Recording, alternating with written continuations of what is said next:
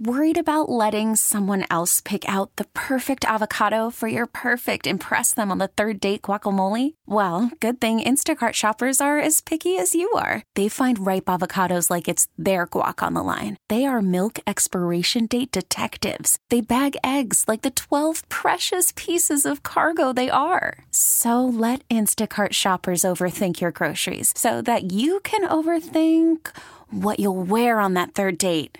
Download the Instacart app to get free delivery on your first three orders while supplies last. Minimum $10 per order, additional term supply. Good morning. I'm Scott Jagow. Glad to be joined right now by Johnny Rabbit. Always a shining moment in the program every Sunday. That's very nice. Boy, the newsroom looks great with those sparklers you got set up in there. That is really great, Scott. Ah, well, yeah, you never know what's going to happen. Independence Day is going to happen pretty darn fast. It's really hours away.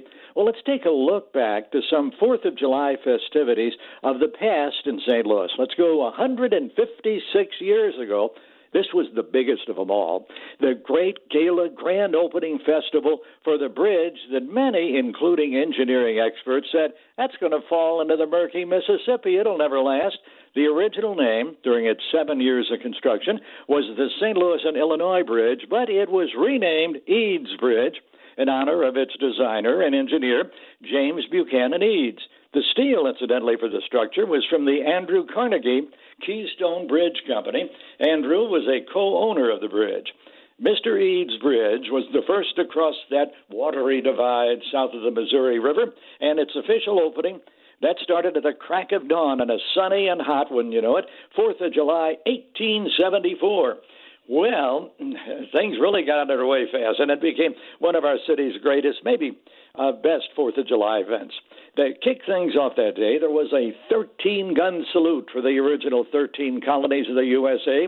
Then, right at 9 a.m., 100 guns were fired from the riverfront 50 in St. Louis, 50 in East St. Louis. That signaled the start of a gigantic parade that hundreds of thousands of people had gathered on both sides of the Mississippi to witness. Many of those spectators thought the bridge, it's going to collapse. That included Samuel Wiggins, owner of the Wiggins Ferry Company, or at least he hoped so, because it was going to kill his ferry boat business. At the ceremony, Eads Bridge was dedicated by hometowner President Ulysses S. Grant. Another hometown boy, General William Tecumseh Sherman, drove the Golden Spike to complete the construction that linked the East with the West. On that big opening day, thousands of marchers and bands and conveyances of all types crossed over the bridge Sounds like a Patti Page song. That parade was the biggest in our town's history. It stretched for 15 miles, snaking through city streets. The first big test of the bridge's stability had actually happened a few days before June 14th when an elephant from a traveling circus was led across it. No incident. There is a belief then and now that elephants have instincts that would make them avoid walking on anything unsafe. Another test had been when James Eads sent 14 locomotives back and forth across the bridge at one time. Unfortunately, due to several issues related to rail service, Eads Bridge was a failure, a financial flop. The bridge company went bankrupt the next April. It was sold at auction for $2 million, one fifth of its actual cost. Then in 1904, on the 4th of July, at our great St. Louis World's Fair, there was a massive military parade culminated by stirring patriotic speeches, including one from the great orator William Jennings Bryan, who was called a great Commoner. Bryan, incidentally, was the Democratic Party's nominee for U.S. President in 1896, 1900, and 1908. Plus, on that day, there was a dramatic reading of the Declaration of Independence made next to the Liberty Bell that was displayed in the fair's Pennsylvania building.